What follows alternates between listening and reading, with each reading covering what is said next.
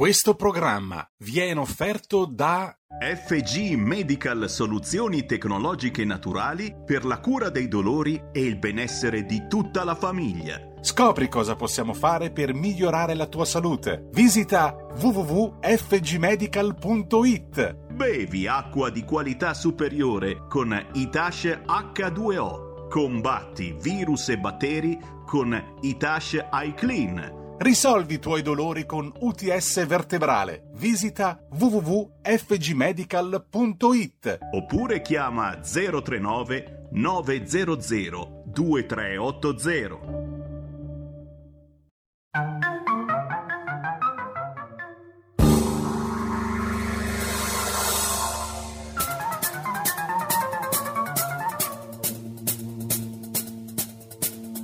Va ora in onda Zoom, 90 minuti in mezzo ai fatti. Conduce Antonino Danna.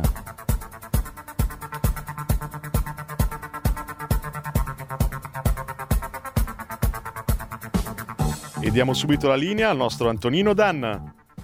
Amiche e amici miei, ma non dell'avventura, buongiorno. Siete sulle magiche, magiche, magiche onde di RPL. Questo è Zoom, 90 minuti in mezzo ai fatti. Io sono Antonino Danna e saluto sulla plancia comando delle nostre magiche, magiche, magiche onde di RPL, Federico il Meneghino volante che avete appena ascoltato, il nostro nocchiero, il nostro Roberto Colombo. Buongiorno, benvenuti, bentrovati. Oggi è lunedì santo, il 29 di marzo.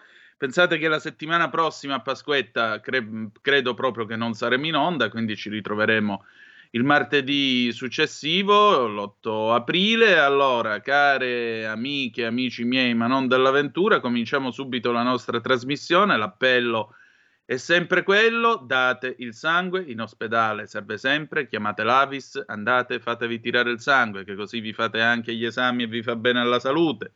Eh, se poi avete avuto una diagnosi positiva Covid, una negativa, ovviamente rilevabile da tampone, chiedete che si estragga il plasma iperimmune. Avete salvato la vostra vita, salverete altre vite perché chi salva una vita salva il mondo intero.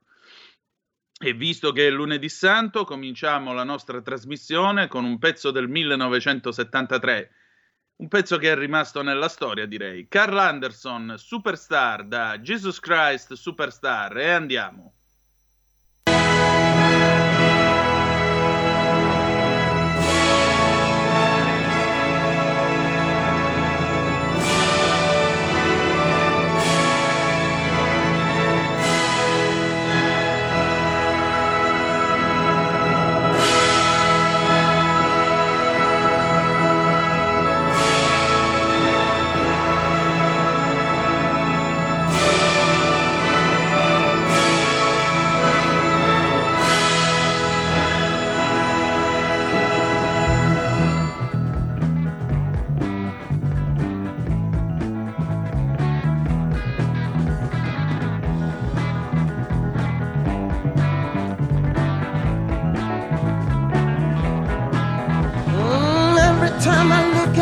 I don't understand why you let the things you did get so out of hand. You'd have managed better if you'd had it planned. Now why'd you choose such a backward time in such a strange land? If you'd come today, you could have reached the whole nation. Israel in 4 BC had no mass communication. Don't you get me wrong? Don't you get me wrong?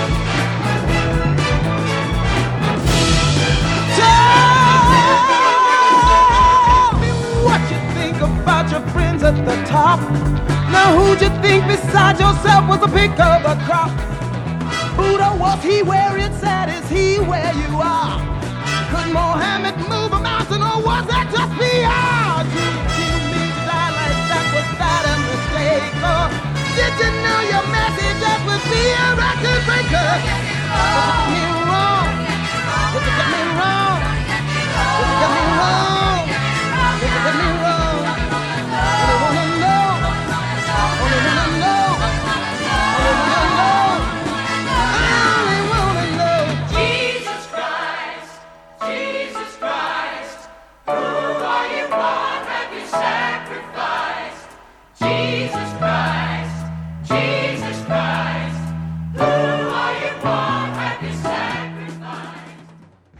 Dobbiamo sfumarla, ridiamo subito la linea ad Antonino Danna. Eh, grazie Federico, l'immenso Carl Anderson con Jesus Christ Superstar del 1973, ancora due anni e poi Lino Banfi nell'esorciccio in Chamonix Rock lo avrebbe citato, avrebbe cantato Jesus Christ Superstar, e Smocchiezzi in your eyes, e mia moglie Nunziet, e una figlia di disgraziet, altra pagina memorabile del cinema italiano, L'Esorciccio, un film girato veramente con quattro soldi nella villa di Ciccio Ingrassia, che pure si caratterizza per essere probabilmente la parodia più famosa e più credibile dell'Esorcista, sempre anno di grazia 1973. C'era un tempo in cui il cinema era cinema e i film che si facevano erano film di tutt'altro livello rispetto a quello che c'è adesso in giro. Allora, cominciamo la nostra trasmissione 0266203529. Se volete mandarci le vostre zappe o WhatsApp che dir si voglia 346 642 7756 e cominciamo la nostra trasmissione eh, con una riflessione. Stamattina prendo il Corriere della Sera, si poteva vedere in prima pagina Giulio Cainarca eh, ve lo ha certamente illustrato tutto il dibattito a proposito mh, delle promozioni a scuola, degli esami, eccetera, eccetera, eccetera. Ora, in effetti, se voi ci pensate, per come è messa la scuola italiana in questo momento, c'è veramente da prescrivere, visto che siamo in tema di settimana santa, ci sarebbe da prescrivere un viaggio quantomeno a Lourdes con annesso bagno in piscina per orde e orde di studenti, docenti e presidi, perché in- come si fa a parlare di selezione e meritocrazia dopo che i nostri figli per due anni, ormai sono due anni, hanno fatto poco e niente e quel poco che l'hanno fatto, quel poco che hanno fatto l'hanno fatto attraverso la DAD. E mentre io vi sto parlando, molto probabilmente tanti di voi hanno i figli in casa che stanno facendo la DAD, che cercano di collegarsi, non sempre il collegamento va come deve andare. E poi che scuola è una scuola che viene fatta in questo modo decentrato? Che scuola, come li possiamo riportare a scuola questi ragazzini? Perché certo la scuola non è un parcheggio, la scuola è un elemento importante, socializzante. Qualche giorno fa, vi dico la verità, sono rimasto eh, perplesso e commosso. Perplesso e commosso perché leggevo il, il post di un, eh, di un caro amico che voglio salutare, Gianni Macheda. Gianni Macheda è valentissimo caporedattore di Italia Oggi e lui riferiva dei discorsi, insomma, che eh, si sono sentiti in DAD eh, nella scuola di, di, di una delle sue figlie, che sono adolescenti. E c'era una compagna di una delle sue figlie che diceva proprio questo. Eh, io mi è stato tolto qualcosa con la DAD, mi è stato tolto una parte della mia adolescenza. Se voi ci pensate, la nostra adolescenza, quando si andava al liceo, quando si andava alle superiori, com'era la nostra vita? Era una vita nella quale ogni giorno a scuola scontrava- ci scontravamo e ci incontravamo con tutta una serie di tipi umani che poi abbiamo ritrovato nella vita di tutti i giorni. C'era già l'organizzatore nato, c'era il cocco del prof, eh, c'era quello che non voleva fare niente, c'era quello che la scuola sì, era la scuola, ma in realtà era un vero e proprio genio e della scuola non gliene fregava niente, si è realizzato ben al di fuori e ben lontano dai programmi eh, scolastici che ti venivano infarciti. C'erano i professori, com'erano i professori? Se io penso all'Italia di 25 anni fa, quasi 30, perché io ho cominciato le superiori nel 1993, quando penso che sono passati 28 anni da quel giorno Beh, eh, diciamo che mi sento veramente i capelli bianchi e mi sento proprio eh, strigliare la groppa dagli anni che passano, se mi permettete questa citazione di Giovanni Arpino da Azzurro Tenebra. Ecco, quando io sento, quando io ripenso ai miei professori del liceo e penso a quello che si fa ora nelle scuole, quello che si studia, la, la, la qualità di quello che si studia, mi dico, ma dove sono stato? Alla normale di Pisa, studiavamo in qualche università camuffata da liceo e oggi che cosa studiano i ragazzi. Io ho fatto a tempo a vedere il passaggio tra l'università, quella all'antica, quella di Giovanni Gentile, il cosiddetto vecchio ordinamento, eh, e il nuovo ordinamento all'americana, con i crediti, con tutta questa roba qua.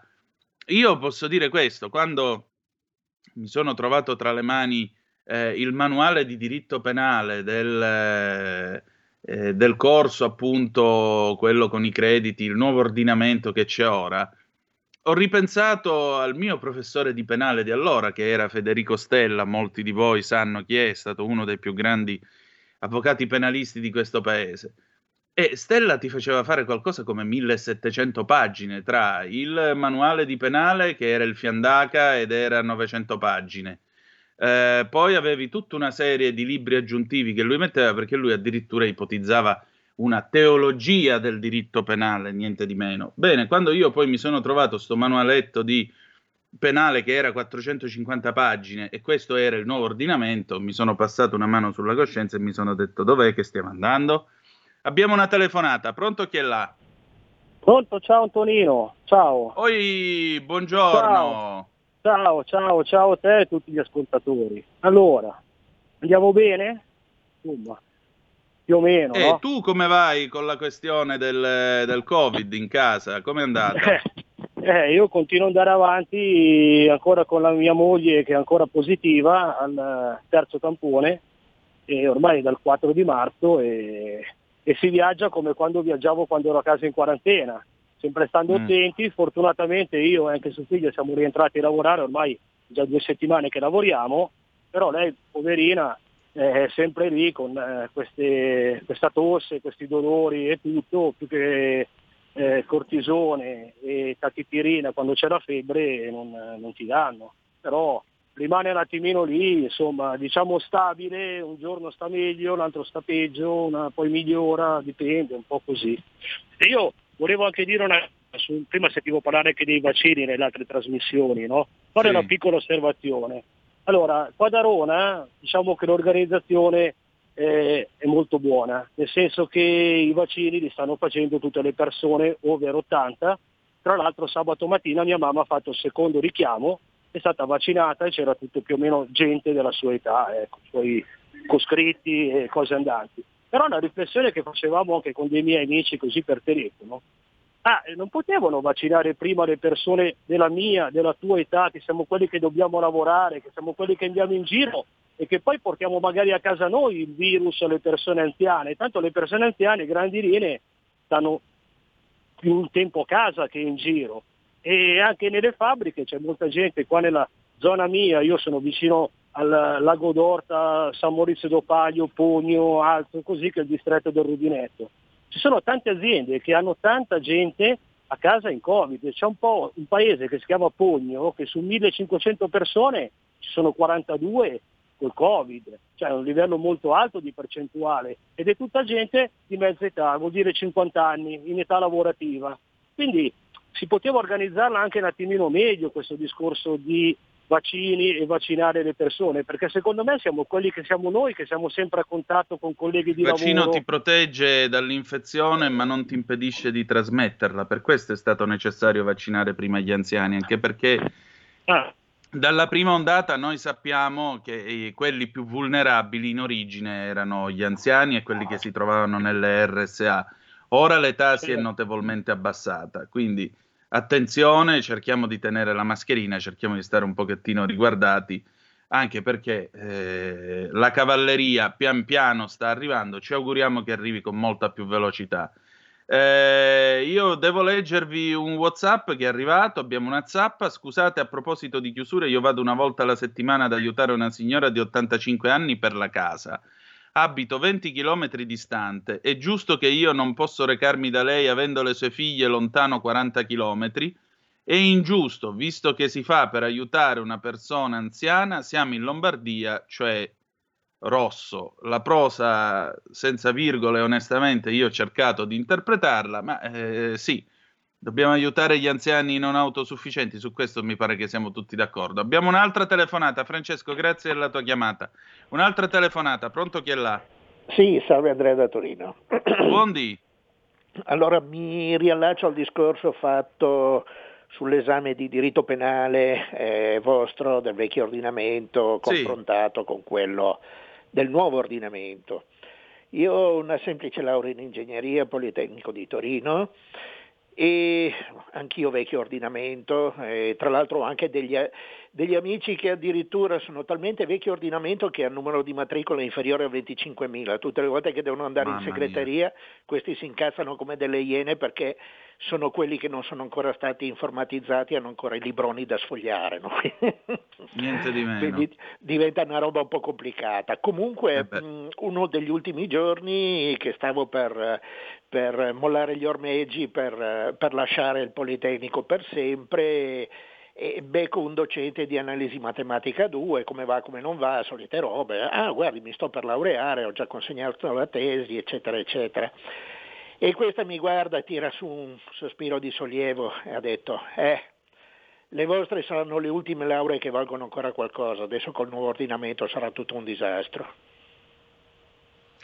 Ma ormai siamo a esami di magistratura nel corso dei quali futuri giudici si scrive- scrivono riscuotere con la Q. Io non mi farei giudicare da uno che scrive riscuotere con la Q, piuttosto farei farmi fare l'ordalia, il giudizio di Dio, ma non passare attraverso il cerchio di fuoco, ma non farmi giudicare da uno che scrive riscuotere con la Q. E difatti poi per fortuna li bocciano. Altra telefonata, pronto chi è là? Sì, buongiorno, sono Gino di Ostia. Oh Gino, buongiorno. Buongiorno. Una- un, un particolare, ieri una bellissima giornata anche oggi, a un certo punto ho deciso con mia moglie andiamoci, tornia- andiamo a rivisitare gli scavi di Ostia Antica. Siamo, siamo in piena, siamo all'aperto, mm, sono scavi tutti all'aperto. Andiamo, troviamo tutto chiuso. Ma io mi domando, ma il ministro Franceschini, Fran- mi pare sì, Franceschini, ma è assurdo, ministro, è assurdo, all'aperto, tutto chiuso, ma uno non può neanche andare a visitare uno scavo. Punto interrogativo, ho ripiegato, me ne sono tornato nei pressi di casa, sempre con mia moglie, abbiamo la pineta di Castelfusano nelle vicinanze, dietro la pineta ho ripreso un pochino la- l'antica via Severiana e ho trovato qualche router. Ecco, mi sono accontentato così al- sempre all'aria aperta. Ma io dico all'aria aperta, ma si può, si può chiudere anche gli scavi. Lo trovo assurdo, assurdo. Grazie dottore, grazie. Prego, lo trovo assurdo anch'io. Io credo che al ministro del turismo Garavaglia venga un coccolone ogni volta in cui si raccontano cose del genere, perché parliamo tanto riaprire turismo, qua là, cultura, poi arrivi gli scavi chiusi, solo che gli scavi sono all'aperto. Abbiamo un'altra zappa, al centro trasfusionale dell'ospedale San Paolo di Milano raccolgono il plasma iperimmune. Ecco, facciamo servizio pubblico, grazie che me l'hai segnalato anonimo ascoltatore. Telefono del San Paolo, se ve lo volete segnare, 02 81 84 39 11. Vi ripeto, al trasfusionale dell'ospedale San Paolo di Milano raccolgono il plasma iperimmune. Il numero di telefono è 02 81 84 39 11.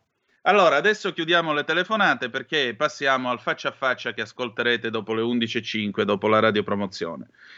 Io ho avuto la possibilità di parlare col professor Luigi Cavanna, lo conoscete tutti, oncologo, ma eh, oncologo, professore, ricercatore, eccetera, eccetera, in quel di Piacenza. Sapete che il professor Cavanna è l'uomo dell'idrossiclorochina che attraverso l'uso di questa cura riusciva a intervenire domiciliarmente eh, al, eh, riusciva a intervenire sui malati di Covid nella fase iniziale, perché l'idrossiclorochina funziona nella fase iniziale, ha curato qualcosa come 300 persone, è finito citato dal magazine Time, lo sapete, e ora sapete che si parla di dare il premio Nobel per la pace ai medici e gli OSS, gli operatori sociosanitari e gli infermieri del nostro paese. Io l'ho intervistato, l'ho anche stuzzicato un pochettino, la linea ogni tanto andava e veniva, quindi se vi capiterà di sentire qualche interruzione portate pazienza, non è colpa nostra, è colpa dell'infrastruttura, con tanti saluti alla digitalizzazione. Ma a parte questo, il professor Cavanna ha detto tutta una serie di cose molto intelligenti e molto interessanti, sia sulle cure domiciliari che su quello che ci aspetta nei mesi a venire, perché eh, chiaramente Fino a quando ci toccherà vivere con le mascherine e quant'altro, lo vedremo.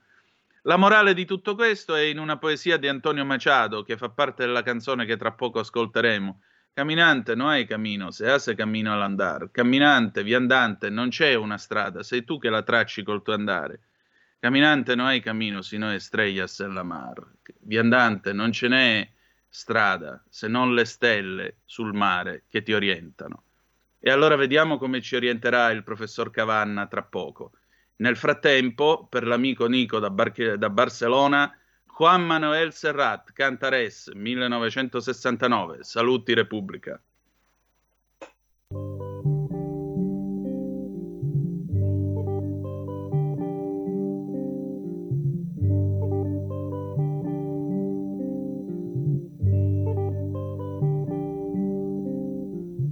Todo pasa y todo queda, pero lo nuestro es pasar, pasar haciendo caminos, caminos sobre la mar. Nunca perseguí la gloria, ni dejar en la memoria de los hombres mi canción. Yo amo los mundos sutiles, ingrávidos y gentiles como pompas de jabón. Me gusta verlos pintarse de sol y grana volar bajo el cielo azul, temblar súbitamente y quebrarse. Nunca perseguí la gloria. Caminante, son tus huellas el camino y nada más. Caminante, no hay camino, se hace camino al andar. Al andar se hace camino y al volver la vista atrás se ve la senda que nunca se ha de volver a pisar. Caminante, no hay camino, sino estelas en la mar. Hace algún tiempo en ese lugar donde hoy los bosques se visten de espinos, se oyó la voz de un poeta gritar, caminante no hay camino.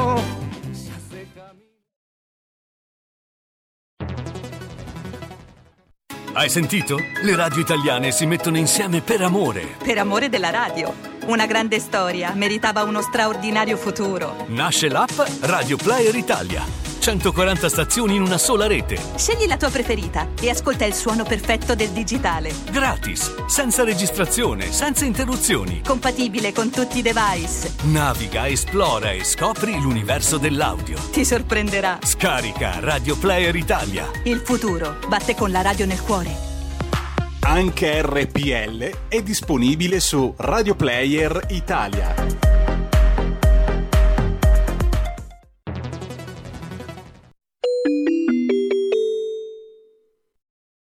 Buona settimana. Buona settimana santa, signori. E già ci avviciniamo alla Santa Pasqua e non ce n'è per nessuno. Almeno nei giorni di Pasqua ormai ufficiale si potrà uscire di casa, andare a trovare qualche parente. Meno male, ma mi raccomando, attenzione, E quando dico attenzione, ve lo sto già mostrando in radiovisione, lo spruzzino che Sammy Varin ha lanciato in queste settimane su RPL. Che cos'è lo spruzzino? Mi state chiedendo? Ve lo spiega subito perché abbiamo in linea uno storico imprenditore amico di RPL che da sempre si occupa della vostra salute. Buongiorno, Francesco Fioroni. Buongiorno Sammy, grazie, sempre molto gentile nelle tue presentazioni accorate. Beh sì, è dal 1980 che produciamo apparecchiature ospedaliere e ci occupiamo della salute degli italiani e non solo, perché esportiamo i nostri prodotti in 104 paesi del mondo, quindi insomma un bel successo italiano.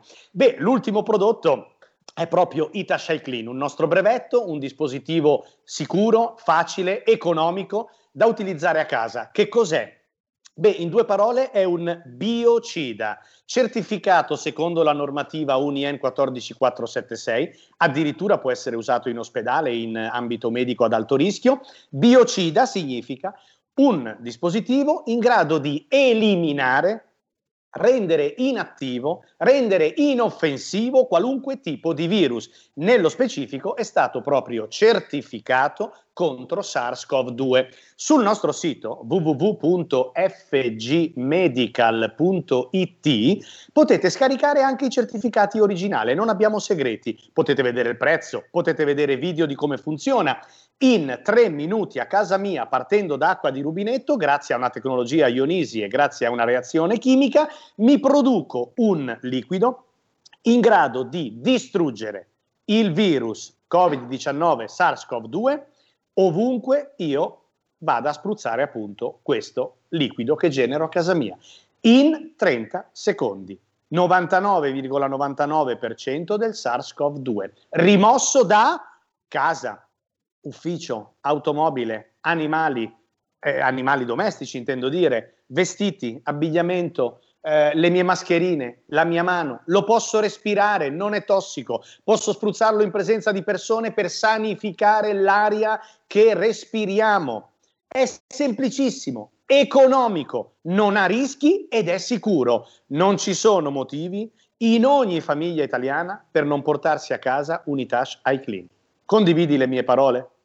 Condivido e, e, devo dire che c'è molta curiosità su questo sanificatore, soprattutto perché la gente si chiede ma davvero non, non c'è dentro schifezze, è una cosa che fa male alla pelle, che si può spruzzare nell'aria e soprattutto, perdonami, la gente in questo periodo che sembra un po' intravedere qualche cosa lontano, forse usciamo da questo tunnel, la gente si chiede ma come vivremo in futuro? Sì, il vaccino, ok, eh, le cure domiciliari, ma ci mancherebbe, bisogna portare avanti anche quelle ma forse davvero Francesco la cosa più importante sarà fare prevenzione anche usando questo.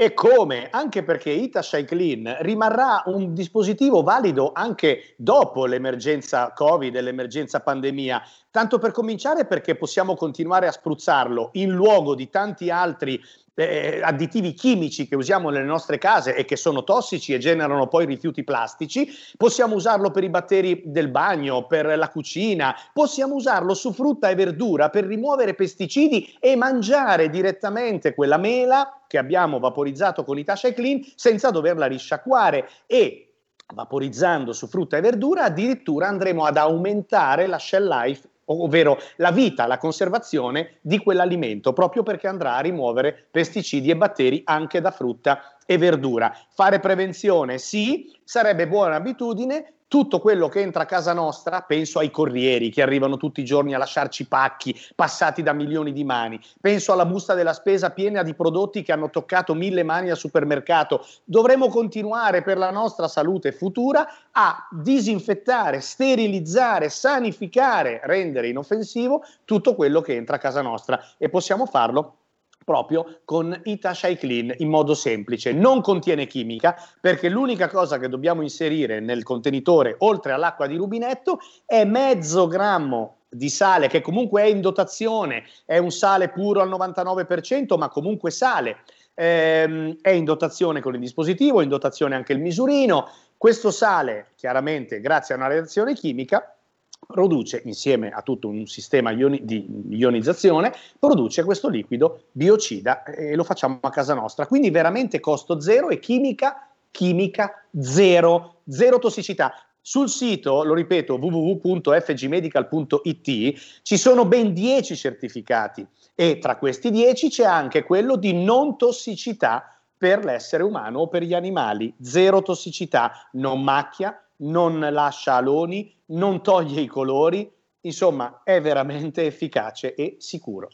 E allora prendete al volo questa offerta, volete maggiori informazioni, volete subito ordinarlo e averlo a casa in due giorni? Chiamate questo numero 039 900 2383 e dite che avete ascoltato RPL. Ok Certo, Francesco? Certo, perché se dicono che ci hanno ascoltato in diretta, tu lo sai, hanno lo sconto del 30%, altrimenti no. Alle prime 10 telefonate che ci chiamano ora allo 039 900 2383. A mercoledì. Ciao ciao.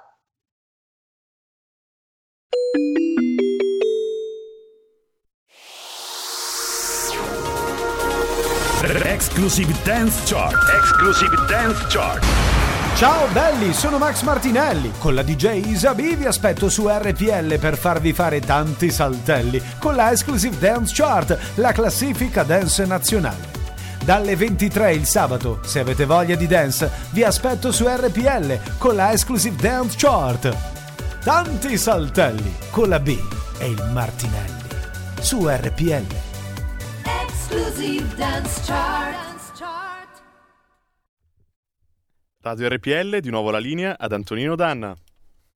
E rieccoci, siete di nuovo sulle magiche, magiche, magiche onde di RPL. Abbiamo un WhatsApp. Buongiorno a lei, a tutta la redazione. Il vaccino attuale è per sempre. Ho bisogno ogni anno, ogni anno farne uno. Allora non è un vaccino, è una medicina, quindi non sarei mai immunizzato. Distinti saluti, Corrado Leghista, operaio da Treviso. Ma io ogni anno mi faccio quello che viene chiamato vaccino per l'influenza e vengo immunizzato. Difatti non mi sono più beccato l'influenza negli ultimi tre anni, quindi non capisco questa distinzione.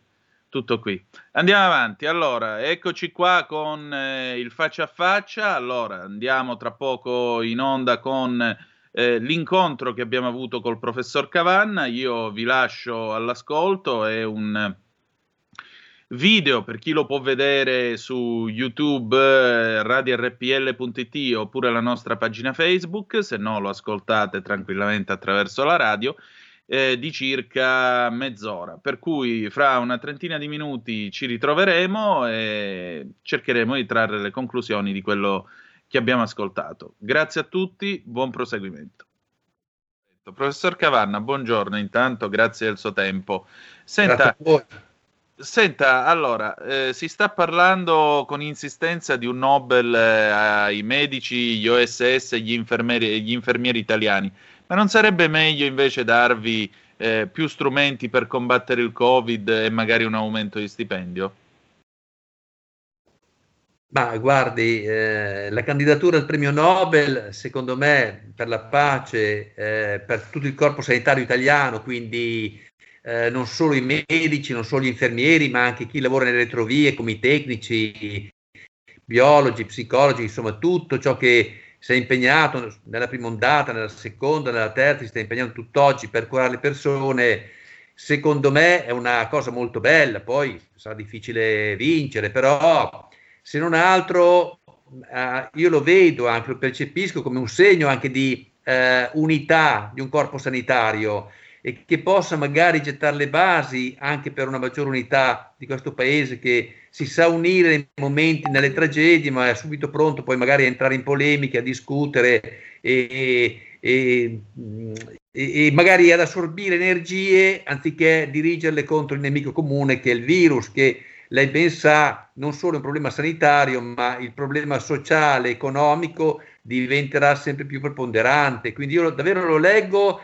come qualcosa di aiuto a, da un lato a ritrovarci assieme come un popolo profondamente colpito da una malattia che non ci aspettavamo, dall'altra a cercare di reagire ed essere anche un esempio con tutti no- i nostri limiti, eh, però il corpo sanitario credo abbia, abbia dato un esempio di unità e di un lavoro profondo, soprattutto chi ha lavorato in trincea e meno nei telegiornali e meno sui, eh, voglio dire, alla ribalta, ecco.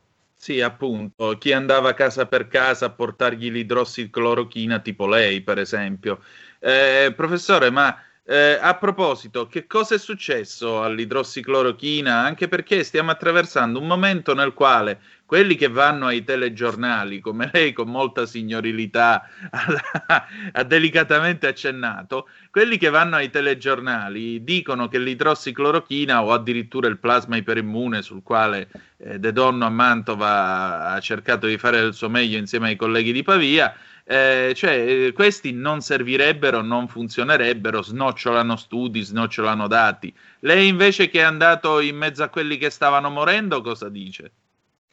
Ma guardi, innanzitutto noi, io credo che come, proprio come paese e come istituzioni dovremmo avere un maggior rispetto delle persone. Ora, nei primi tre mesi, e intendo marzo, aprile, maggio 2020, l'idrossiclorochina faceva parte dei protocolli di cura ammessi eh, da tutte le istituzioni e veniva data ed è stata data davvero a tantissime persone.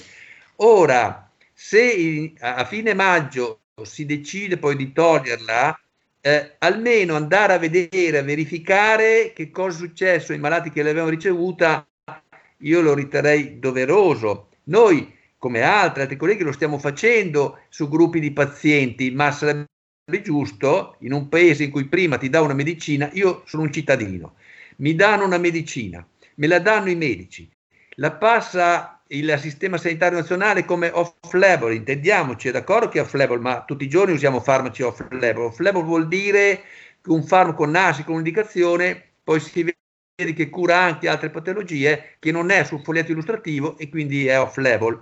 Poi, diciamo, a fine maggio escono delle pubblicazioni abbastanza criticabili, ma non è un mio giudizio soggettivo, che non sono nessuno, ma una è stata addirittura ritirata dall'asset famosa e quindi si decide che l'idrossiclorochina non va più data però io voglio dire, bisogna essere prudenti in ambito medico-sanitario, bisogna andare con i piedi di piombo e prima di tutto tutelare i pazienti. E quindi eh, certamente se un farmaco non va bene non deve essere dato, ma andiamo a vedere chi lo ha assunto e chiediamo e facciamo un'indagine per verificare sul campo, perché gli studi clinici randomizzati, che sono la base per acquisire delle conoscenze, per cui decidere poi le cure dei malati, sono sì fondamentali, ma ricordo a me stesso che sono il mezzo, non il fine.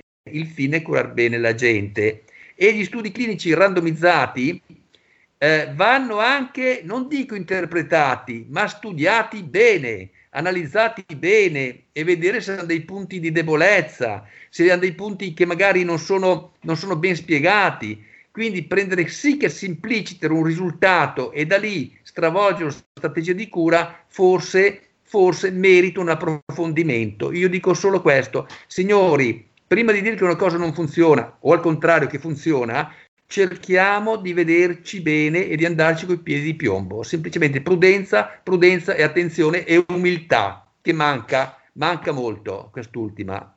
Certo. Professore, senta, nel mentre tra le nostre conversazioni passate si sono aggiunti nella lotta alla pandemia tutta una serie di nuovi ritrovati. Intanto è cominciata la vaccinazione che però va abbastanza a rilento nel nostro paese e poi gli anticorpi monoclonali. Secondo lei quando potremo uscire fuori da tutto questo e se questo quello che stiamo facendo, questo, questo sforzo che stiamo compiendo darà i suoi frutti oppure no? guardi, io come ho avuto modo di parlare forse anche con lei, con i suoi colleghi, eh, avrei visto bene in, in spingere proprio, ma anche a livello di istituzioni, su delle ricerche, proprio ricerche, lei accennava il plasma per immune, eh, alle cure domiciliari, ma spingere con dei protocolli di ricerca sostenuti e finanziati proprio dallo Stato, quindi dal nostro paese, dal, dal Servizio Sanitario Nazionale, per valutare quali sono le terapie migliori da proporre alla gente. Ora, gli anticorpi monoclonali cosa sono? Guardi, io faccio l'oncologo,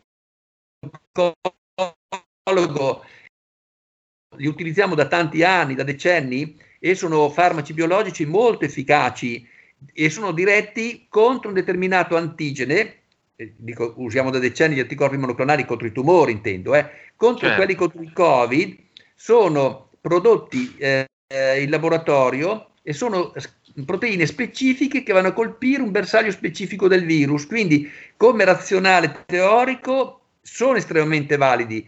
Si stanno provando ora si, stanno, si cominciano a utilizzare e dato che possono essere somministrati anche sotto occuto e intramuscolo, credo che sicuramente avranno in futuro come cura perché dati precocemente posso, bloccano il virus e quindi sarà un ottimo farmaco e credo che ci sarà futuro, però dovremmo svilupparlo abbastanza rapidamente perché guarda, torno a dire, i vaccini sono importanti, ma, ma adesso non si può dire contro i vaccini, si deve, si deve contro la storia della, della medicina, ma il vaccino prima ci mette un po' di tempo ad agire, secondo vaccinare eh, tanta gente ci vogliono tanti, tanti mesi. Terzo, se un malato è malato adesso, che è il 25 marzo, si ammala il 25 aprile, non è che gli possiamo dire guardi aspetti che verrà fuori il vaccino, lo dobbiamo curare, perché mettiamoci una volta tanto dalla parte del malato il malato, quando è malato, ha bisogno di cure. Noi dobbiamo quindi avere due gambe importanti. L'una sono i vaccini e l'altra sono le cure. E noi dobbiamo lavorare per fare ricerca sulle cure, prevalentemente le cure precoci, perché Covid è un vi- una malattia virale che se si può la si cura precocemente a casa.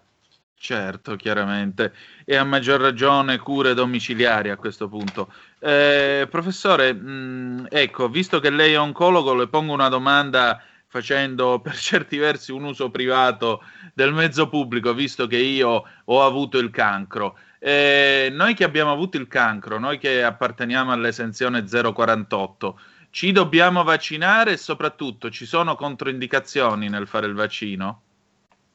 Guardi, su questo la risposta può essere, diciamo, mm, molto, mm, eh, non semplice, ma molto, o meglio, con la sicurezza che abbiamo dalle, dalle conoscenze scientifiche, ci si deve vaccinare, ci si deve vaccinare e il vaccino è con quello che conosciamo e quindi possiamo dire con tutto ciò che abbiamo di conoscenza sicuro.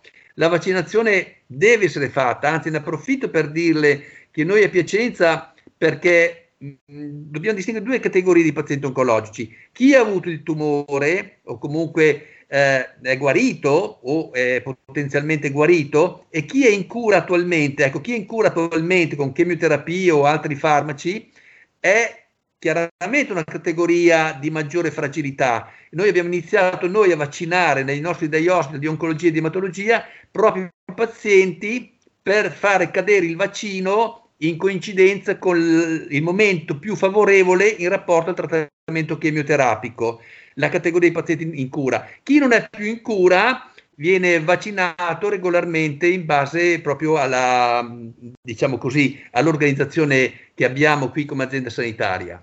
Ecco, io sono stato in cura, sono guarito, sono passati quasi cinque anni, quindi mi vaccinerò. Lei presumo si sia già vaccinato per, per ovvi motivi sì, sì, sì, professionali. Professore, senta, Ehm, che cosa abbiamo imparato da questa vicenda e soprattutto, secondo lei, che cosa dobbiamo fare per rendere la sanità italiana pronta a reagire a un'eventuale futura pandemia? Grazie per questa domanda. Secondo me, come in tutte le situazioni di, di, potremmo dire di catastrofe, perché è stata una catastrofe veramente senza abusare delle parole ed è una tragedia che porteremo diciamo che la vita dopo Covid non sarà più quella di prima. Ecco, questo credo che lo sento dire da più parti, ma io sono fra coloro che lo dicono e che lo, lo provo su, sulla propria pelle.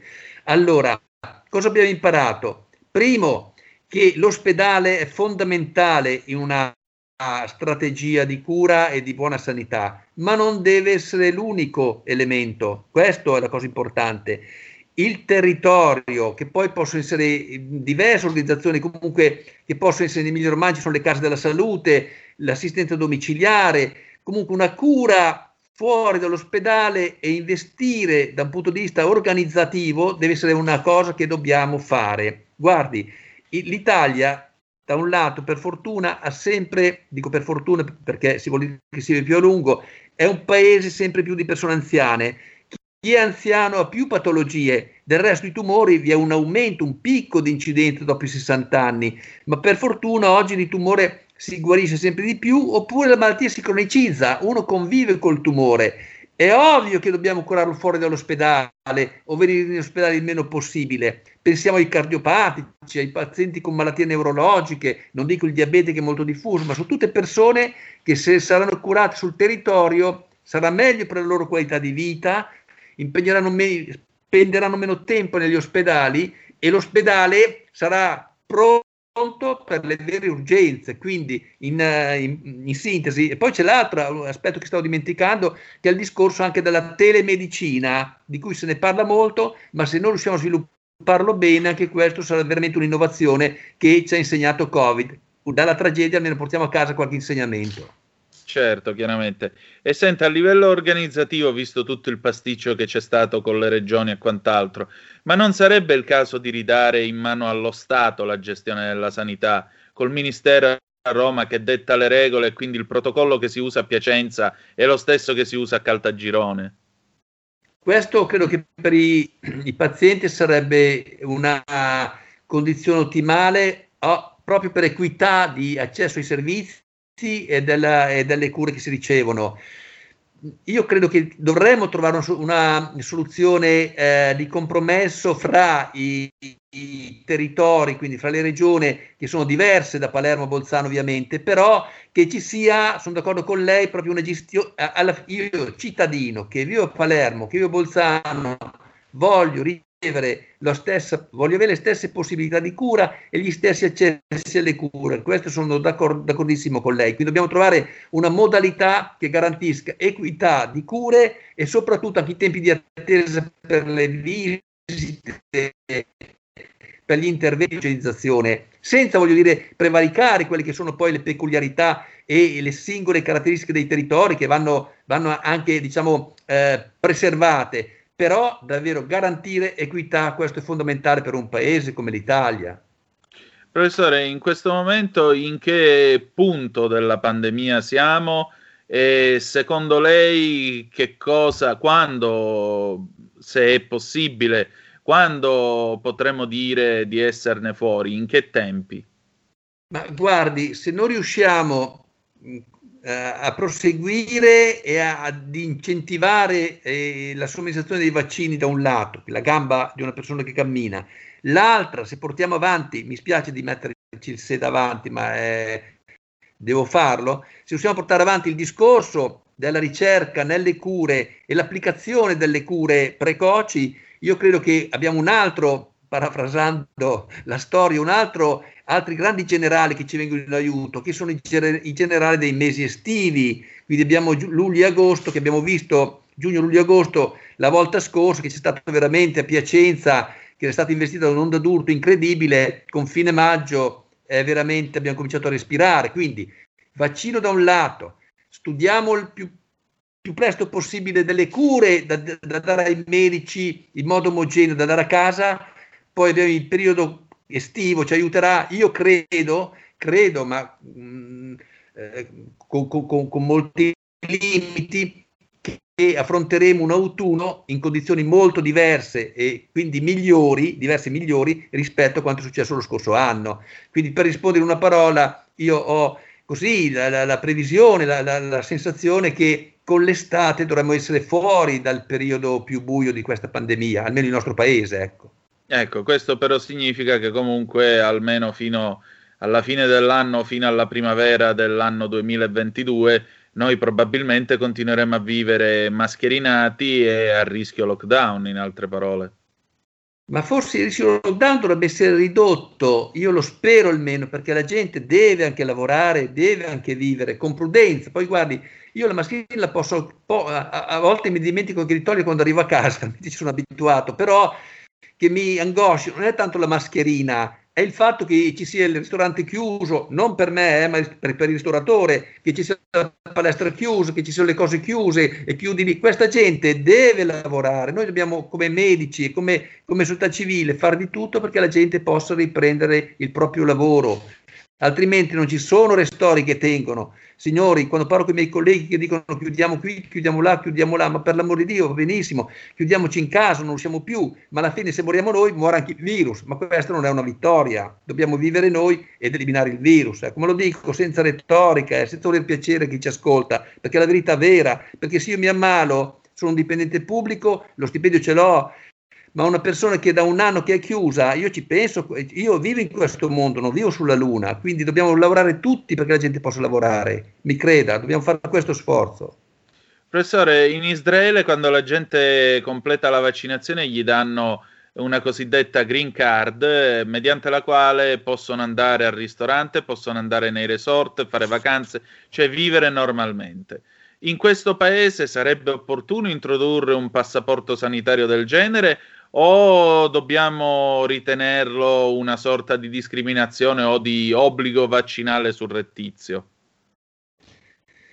Eh, questo è difficile rispondere alla distinto, distinto mi verrebbe dire che gli israeliani, cioè alla fine pratici come sono, fanno anche bene. Io non vorrei però, guardi, mm, io ce la metto tutta per convincere chi non vuol farsi vaccinare, sia pazienti sia colleghi, perché alla fine l'imposizione la si vive sempre male. Dobbiamo trovare strumenti ed elementi, e ce li abbiamo, e ce li abbiamo, per convincere le persone a vaccinarsi. Prima di tutto dando la sicurezza che, che abbiamo, perché la, la, la, la, sicurezza matematica non è di questo mondo, e quindi e, e cercare di favorire la vaccinazione, di favorirla il più possibile. Più noi convinceremo le persone, più le persone si faranno vaccinare. E poi per rispondere, non voglio sfuggire alla sua domanda, una green card che ci, secondo me potrebbe essere utile perché questa pandemia dobbiamo cercare di tenerla sotto controllo e riprendere a vivere, altrimenti è un disastro. Ma perché secondo lei le cure, diciamo, domiciliari non sono state prese in considerazione ancora dal Ministero della Salute?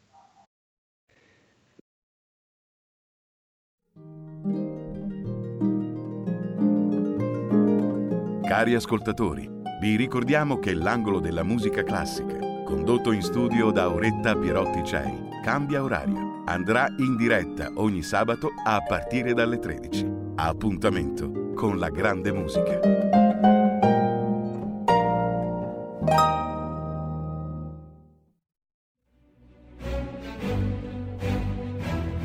In molti ci invidiano e ci odiano perché siamo ancora liberi Segnati il nuovo IBAN per i tuoi bonifici. IT 89 R 08453 01602 000 000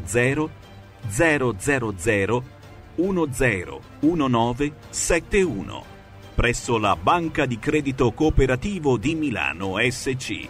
Diventa nostro editore. IT 89 R 08453 01602 000 000 10 19 71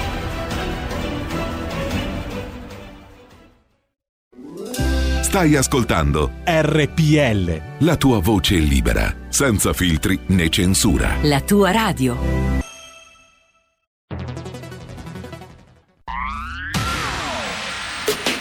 La radio si modifica, semplifica, da plus la musica purifica. Dove vuoi, dove vuoi, con chi vuoi, rilassati e vai. La digital radio non ti molla mai. Mi abbandono in questo viaggio, digitalizzo la frequenza con il suono che è uno spasso. Se penso a prima non ci credo, yo. Da plus è la svolta, qui lo dico e qui lo spiego.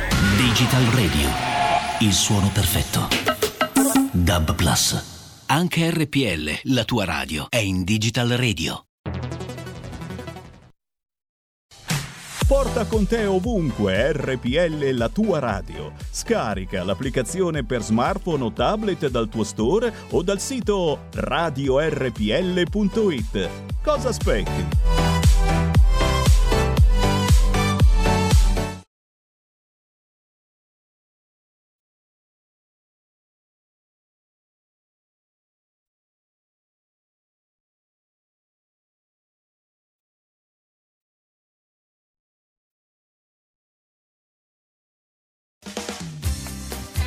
Musica del passato che ritorna a Spazio Pomeriggio con Davide Volpin tutte le domeniche su RPL dalle 16 alle 17 per non dimenticare 50 anni di grande musica in 60 minuti.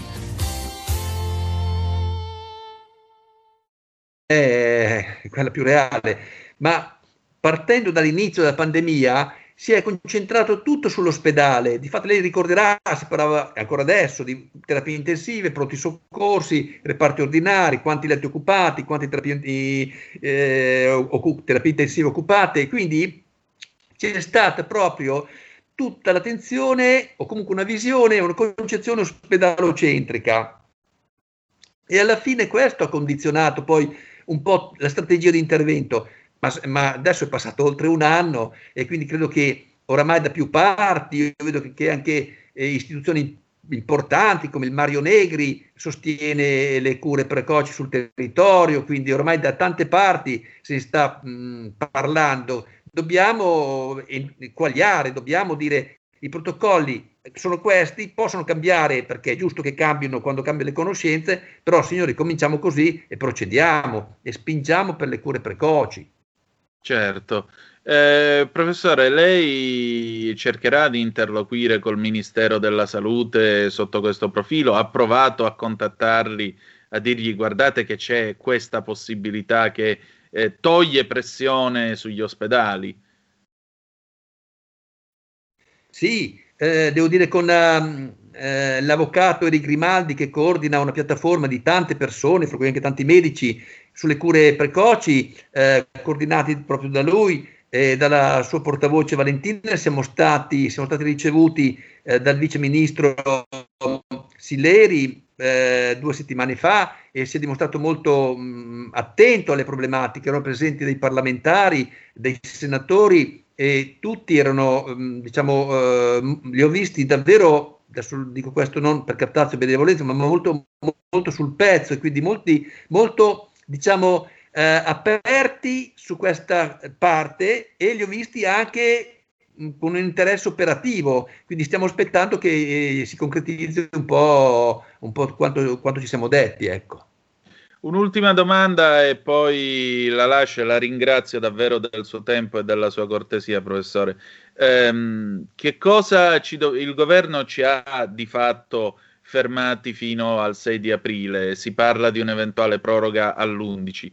Che cosa ci dobbiamo aspettare con eh, la riapertura soprattutto delle scuole come promesso dal Premier Draghi? Io vedo in, uh, così, vedo l'apertura delle scuole come una, una, qualcosa di positivo, di importante, perché guardi, eh, noi siamo adulti, però un pensiero lo dobbiamo avere per quei ragazzi, quei giovani che restano chiusi in casa davanti al computer, non, hanno, non possono, diciamo veramente, è una, è una tema che lascerà il segno, quindi un'apertura delle scuole con precauzione, con tutte le attenzioni, lo vedo come molto positivo, di molto importante. E non solo per i, giovani studenti, ma anche per tutta la famiglia, per, per, per tutta la società. Ecco. Io credo che se applichiamo quelle, quelle minime regole che sono davvero di scarso sacrificio, mascherina, lavaggio delle mani, distanza, non dovremmo avere problemi. Non, ci verrà poi in aiuto la bella stagione, con aprile-maggio comincerà il caldo, ma la prudenza, l'attenzione da un lato, i vaccini dall'altro, io credo che dovremmo vedere, non dico la solita frase fatta che eh, mi infastidisce e non la voglio ripetere, ma la dico, la, la, la fine del tunnel, non, non, dico questo, però dovremmo riprendere pian piano a vivere, ecco. Allora, professore, chiudiamola così, anziché dire questa frase fatta, ne usiamo una di Giuni Russo. La prossima sarà un'estate al mare, stile balneare? Io credo che stile balneare forse no, però al mare credo che ci si potrà andare con le precauzioni di dire il virus è ancora fra di noi e quindi cerchiamo di non farcelo passare l'uno dall'altro. Ecco, questo dobbiamo essere ancora un po' convinti, anche se una buona parte comincerà ad essere vaccinata. Professore, grazie di essere stato con noi e grazie al suo tempo. Grazie a voi, grazie per quello che fate, che ci aiutate a diffondere i messaggi, credo, corretti, giusti. Grazie. Siamo a disposizione, grazie ancora. E allora 0266203529 se volete intervenire a commento di questo faccia a faccia col professor Luigi Cavanna 346 642 7756 se volete mandarci le zappe siete sempre sulle magiche magiche magiche onde di RPL io sono sempre Antonino Danna e naturalmente questo è sempre Zoom 90 minuti in mezzo ai fatti. Mi sembra che il professore abbia messo una certa carne al fuoco, ha anche dato una sua idea della possibilità di tornare a una vita normale, ha indicato più o meno la primavera dell'anno 2022, insomma speriamo di arrivarci anche prima perché il eh, professor Cavanna comunque è un clinico, una persona seria, ha dato, eh, diciamo così, credo una serie di spunti. E infatti vedo che ci sono due chiamate in attesa, grazie regia, passiamo alla prima, pronto chi è là? Pronto? Sì. Sì, ciao, sono Massimiliano. Ascolta, Benvenuto. be- bellissima questa intervista, però vorrei che qualche volta qualche dottore che ha fatto le terapie mh, dicesse un po', pot- potrebbe già dire che cosa si dovrebbe prendere se uno ad esempio si ammala. Vabbè, tanto, tanto per darci un'idea, no? Per quanto riguarda invece la proposta che hai fatto tu di portare la sanità a livello centrale, non sono assolutamente d'accordo, perché lo Stato italiano, la centralità, porta sempre a, a- a portare tutto verso il basso. Cioè noi praticamente non me la vedo la Lombardia finire come la sanità che c'è in Sicilia o, o che c'è a Napoli. E di sicuro se la, la sanità va in mano allo Stato verrà verrà fatta questa cosa qua, cioè da- dall'alto al basso, come è sempre stato. Poi vorrei chiudere una chiosa per la storia della, della Lombardia che è sotto attacco da tutti, ma leggo che è sotto attacco anche da Sallusti, da Liguori, che scrivono sul giornale. Questi qua continuano a dire la regione Lombardia ha fatto degli errori, ha fatto degli errori, ma, ma, ma mi dicano quali errori? Io conosco un sacco di gente che ha 80 anni, passa gli 80 anni, che si sono vaccinati tutti a Monza, a Bergamo, eh, allora dov'è? Se a Piacenza c'è stato un disguido per quanto riguarda quell'agenzia per dare le informazioni, non è tutta la Lombardia. I disguidi ci possono essere su una regione così. Per cui abbassiamo la mano. Allora, vorrei che Liguori e Sallusti, quando si ammalano, spero di no, spero più tardi possibile, ma se gli viene una peritonite, un'appendicite, un mal di testa, si vadano a fare curare nelle altre regioni e non a San Raffaele. Eh? Grazie. Eh, seconda telefonata, pronto chi è là? Sono Gianni da Genova, ciao Antonino, complimenti per benvenuto. aver fatto passare una bellissima mezz'ora di insegnamento con una persona per bene, con tutti i suoi colleghi. Per fortuna che hanno parlato consiglieri che è almeno peggio de- del governo che c'è attualmente, ma mi auguro che al più presto si diano le disposizioni per tutte le regioni di applicare questo, questo protocollo di cure che è, è fondamentale, come, come giustamente ha ben detto il professor Cavanna. E tutti i, veramente le persone, dottori che, che sono poco conosciuti ma che sono degni di questo nome. Complimenti per, la- per la- per l'intervista. Un abbraccio e un saluto. Grazie Gianni, un abbraccio a te. Altra telefonata, pronto chi è là? Pronto? Eh, sì, Sì, buongiorno, pronto. sono Giusy di Varese. Eh, mh, passando al, al lato pratico, una quando pensa eh, di avere un po' di tosse, eccetera, chi chiama eh, eh, che eh, possa somministrargli la cura del professor Cavanna? Perché se chiamiamo i nostri medici ci mandano all'ospedale. Cioè, c'è questi sono i protocolli sapere il operativi. percorso pratico da seguire per poter eh, usufruire della cura del professor Cavanna. Ovviamente no, perché questo è un programma di informazione, io non sono un medico e non vi do le cure, questo è fuori discussione, perché allora se qualcuno telefona e dice curatevi facendovi le iniezioni di candeggina e io glielo lascio dire, allora vi fate le iniezioni di candeggina, ma non se ne parla neanche. C'è un protocollo, i protocolli sono previsti dal Ministero, questi si applicano. Detto ciò, noi diamo voce al professor Cavanna proprio perché il Ministero prenda in considerazione la sua attività e naturalmente adotti i protocolli che egli suggerisce. Lo scopo dell'informazione è questo, non di dirvi allora nel momento in cui avete questo prendetevi questa cura, perché se a qualcuno di voi fa reazione, fa uno shock anafilattico e va all'ospedale, poi che si fa? Dai ragazzi, abbiamo un'altra telefonata, pronto chi è là? Buongiorno, sono Susanna.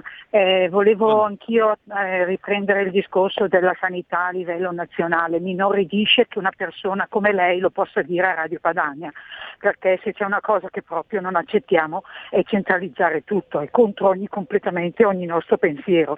Abbiamo visto quando la sanità era a Roma ed era una catastrofe. Io oggi sono orgogliosa di essere lombarda, di avere la sanità lombarda che con tutti i suoi difetti è la migliore, mi posso curare al top e guardi quello che è rimasto a Roma, è una speranza quello che è rimasto a Roma e non ne ha fatta una giusta. Lei vorrebbe mettere tutte le cose in mano a queste persone, inorridisco veramente, mi scusi ma non sono d'accordo con lei. Buona giornata.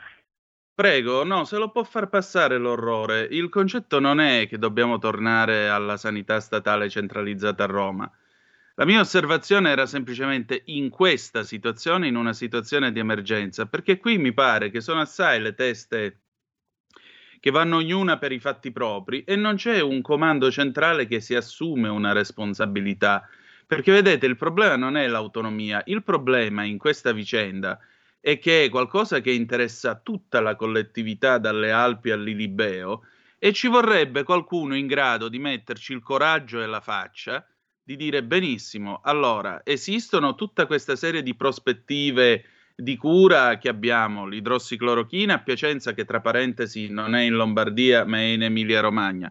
Eh, poi abbiamo il plasma iperimmune che è stato concepito a Pavia e Mantova e poi il Ministero della Salute ha ben pensato di eh, fare la sperimentazione a Pisa che non c'entrava molto, ma comunque l'hanno fatta eccetera, eccetera, eccetera. Allora prendiamo tutto quello che c'è, lo valutiamo e diamo dei protocolli standard di cura, che non vuol dire la gestione, non vuol dire il costo di una siringa, quanto viene in Calabria quanto viene in Lombardia. Cioè ci vuole, quando si è in guerra, uno Stato maggiore che alla fine si assume la responsabilità nella vittoria come nella sconfitta. Questo è quello che io volevo dire. Poi, quando l'emergenza passa, ognuno torna con la sua autonomia, le sue capacità e le sue competenze. Non è che eh, stiamo a fare il discorso dobbiamo ricentralizzare tutto quanto. Poi io, caro Massimiliano, a me non piacciono i tifosi, eh, non mi piacciono i meridionali quando fanno il discorso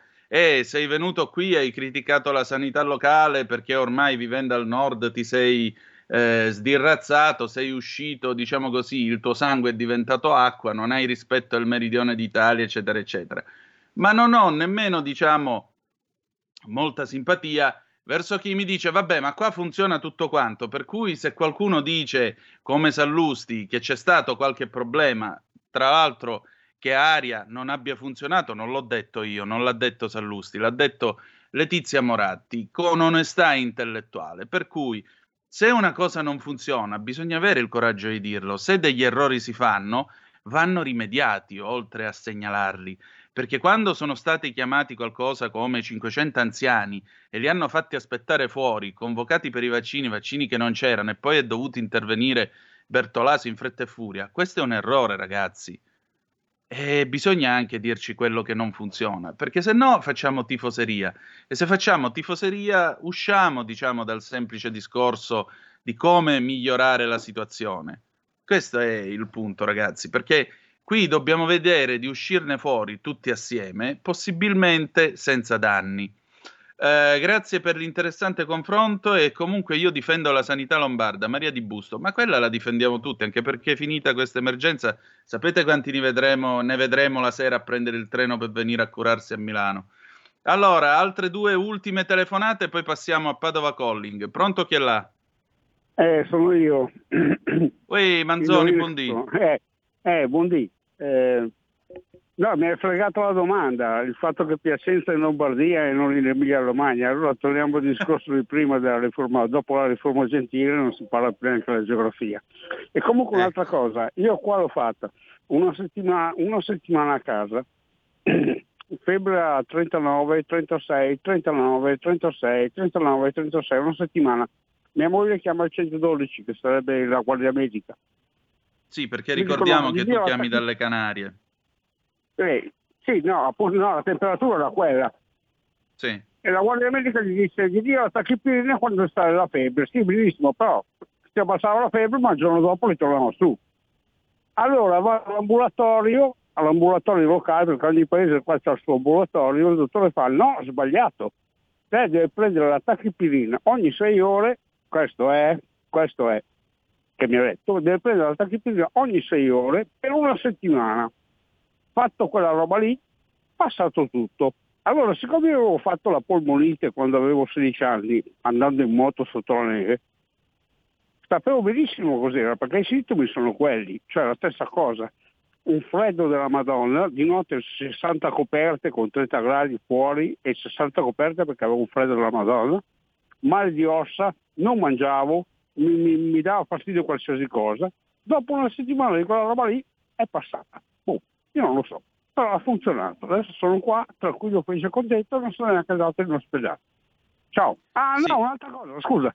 Eh, non so se hai letto quella mail del cappellino da cricket con logo Alfa Romeo. Ciao. Sì, l'ho ricevuta, grazie, grazie tante. Altra telefonata, pronto chi è là? Eh, pronto? Ciao Antonino, telefono da Rovereto.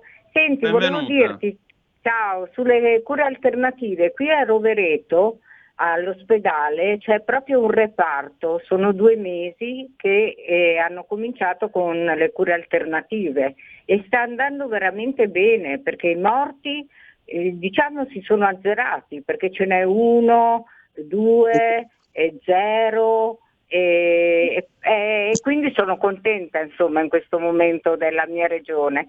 Poi volevo dirti una cosa, io se dovessi sentirmi male, io in qualsiasi re- regione sono, mi fiderei sia in Campania, sia in Calabria, sia in Sicilia. Eh, l'importante è che mi curano, Eh, non è che sto a guardare, capito? Va bene? Ciao Sì, esatto. Grazie, grazie. Allora, Daniela Iraghi ci scrive su Facebook: no vaccino obbligatorio, no passaporto, stella cucita sul petto vaccinale. Un richiamo all'olocausto che ti potevi anche evitare, di pessimo gusto. È già troppo tempo che anche voi, alcuni in radio, spingete a favore per questo esperimento umano e definite negazionisti chi si fa delle domande su questa situazione. Vabbè. E adesso Padova Calling. Padova Calling con Ettore Toniato e l'Edicola 206. Oh, finalmente ti si vede, Ettore. Buongiorno. Però sei muto. Ecco qua, Eccolo, ecco, adesso buondì. dovrei essere... Ok, dovrei esserci. Ciao, Buongiorno te. buongiorno. Ecco qua. Ti sei tagliati i capelli, vedo, finalmente. Eh, un pochino sì, decisamente. E ce li avevi troppo lunghi. Notizie del giorno, solite cose. Non so se avete già battuto l'agenzia di stampa arrivata stamattina. Hanno disincagliato questo cargo che bloccava ormai l'istmo di Suez da, da un, po', un paio di giorni. Ecco. Quindi teoricamente dovrebbe esserci via libera ormai prossimo. Ecco. Abbastanza, abbastanza contenti di questo, anche perché se no poi il pacco ritarda in arrivo. Senti, sabato hai avuto un appuntamento, mi hai mandato qualche video proprio perché non c'era andato nessuno. Lo vuoi raccontare ai nostri ascoltatori? Allora, sabato ho portato mia mamma sabato sera a fare la vaccinazione eh, AstraZeneca qui alla fiera di Padova. C'era talmente tanta gente che sembrava veramente una fiera, cioè è stata un vaccination day, insomma. Eh, è stato un, un party molto, molto sentito perché effettivamente non, non si aspettavano nemmeno loro un'affluenza così ampia. Eh, penso di aver avuto, non esagero, 500-600 persone in coda davanti, davanti a mia mamma. Tant'è vero che ehm, avevo un appuntamento per le nove e mezzo, alla fine siamo usciti quasi alle 11 dalla, da questa vaccinazione.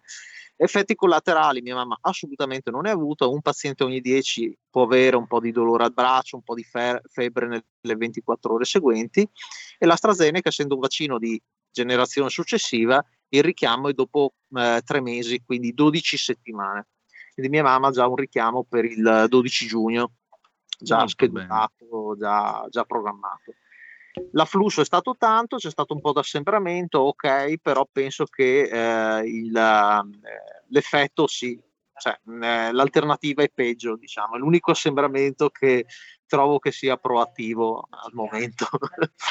Anche secondo me. Senti, stamattina come vanno le cose? Eh, Stamattina giornata, giornata intensa, ehm, tante fotocopie, tanti- tanta gente che si vuole informare su questi vaccini e soprattutto sulla piattaforma che non era, ecco, l'unica critica che potrei muovere è che la prenotazione online non è proprio molto intuitiva, soprattutto per gente che magari è nata intorno agli anni 30, anni 40, che magari con online non ci sanno andare tantissimo.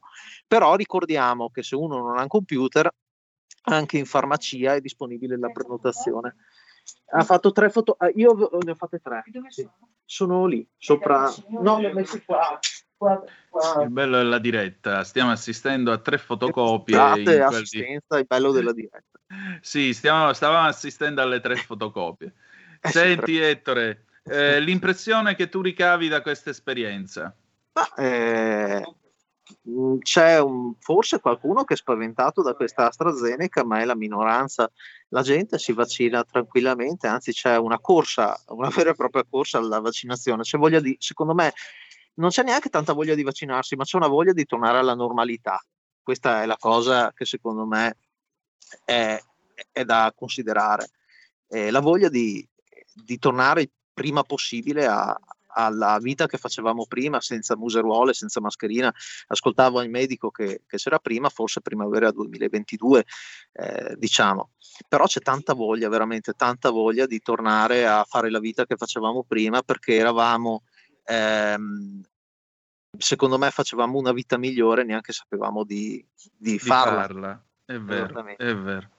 Ettore, grazie. Noi ci risentiamo domani, ok?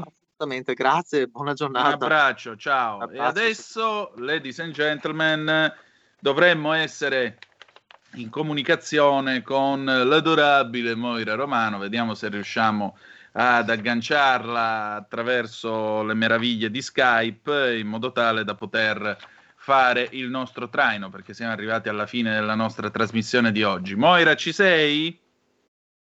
Sentiamo un po' No, se non ancora, la Antonino. nostra Moira c'è. Non ancora. C'è o non c'è? La stiamo chiamando. Va bene, eccola qua, ora partecipa. Buongiorno, eccola Ciao. qua, di arancione Buongiorno. vestita. Buongiorno a tutti. Ciao Antonino, buona giornata. Buongiorno a te. Allora, che cosa c'è di bello oggi a Talk? Cosa bolle in pentola? Quest'oggi parleremo di un argomento particolare, un argomento molto delicato che è l'omofobia. Omofobia, purtroppo ci sono ancora troppe aggressioni, eh, c'è questa istigazione all'odio e non è bello, quindi quest'oggi parleremo con i miei ospiti appunto di questo argomento delicato. E quindi mi raccomando, seguiteci perché sarà un bel argomento ricco e spinoso. E questa è la cosa più importante. Questa è la cosa molto più importante. Moira, come sempre, grazie del tuo impegno e grazie, insomma, delle tue storie di vita vera, come giustamente eh, è il sottotitolo del- della tua trasmissione. Che dire di Certo. più? Allora, noi ci avviamo alla conclusione di questa puntata odierna. Ci risentiamo domani alle 10.35 trattabili sulle magiche, magiche, magiche onde di RPL. Adesso io vi lascio nelle mani dell'adorabile Moira Romano. E la canzone d'amore che andrà in onda dopo la sigla è Io in mente te del 66, cantata dall'Equipe 84. Permettetemi di salutare un gigante della radiofonia italiana, Enrico Vaime. Io sono cresciuto con la radio fin da bambino, ho avuto modo di ascoltarlo a Blackout eh, il sabato mattina. Era un uomo molto intelligente che, come tutte le persone intelligenti, sapeva fare un uso estremamente intelligente dell'ironia. E l'ironia, amici miei, è un uso intelligente della propria intelligenza. Ciao Enrico e grazie di tutto quanto. Noi ci risentiamo domani alle 10.35. Che dire di più che the best is yet to come, il meglio deve ancora venire. Vi hanno parlato Moira Romano e Antonino Danna. Buongiorno. Ciao. Avete ascoltato Zoom, 90 minuti in mezzo ai fatti.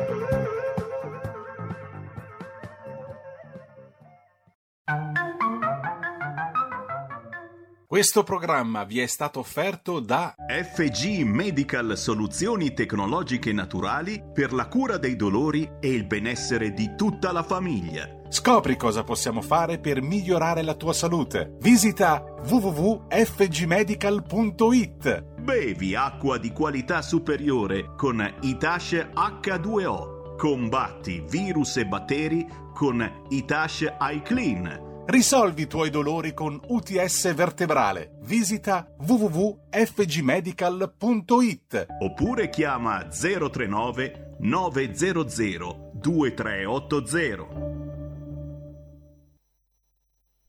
Apro gli occhi e ti penso ed ho in mente te ed ho in mente te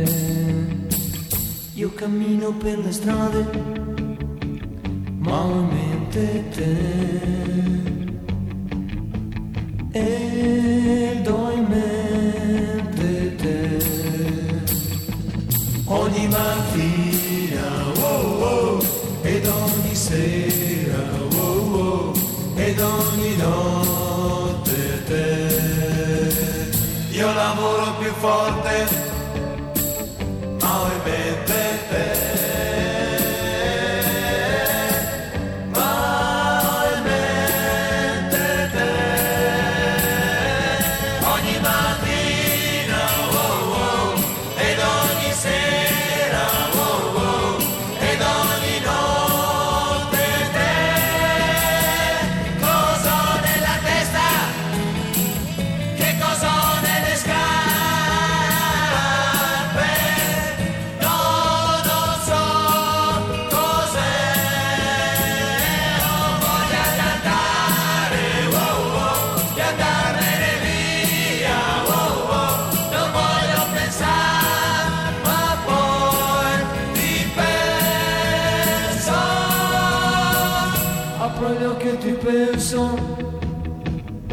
tu mente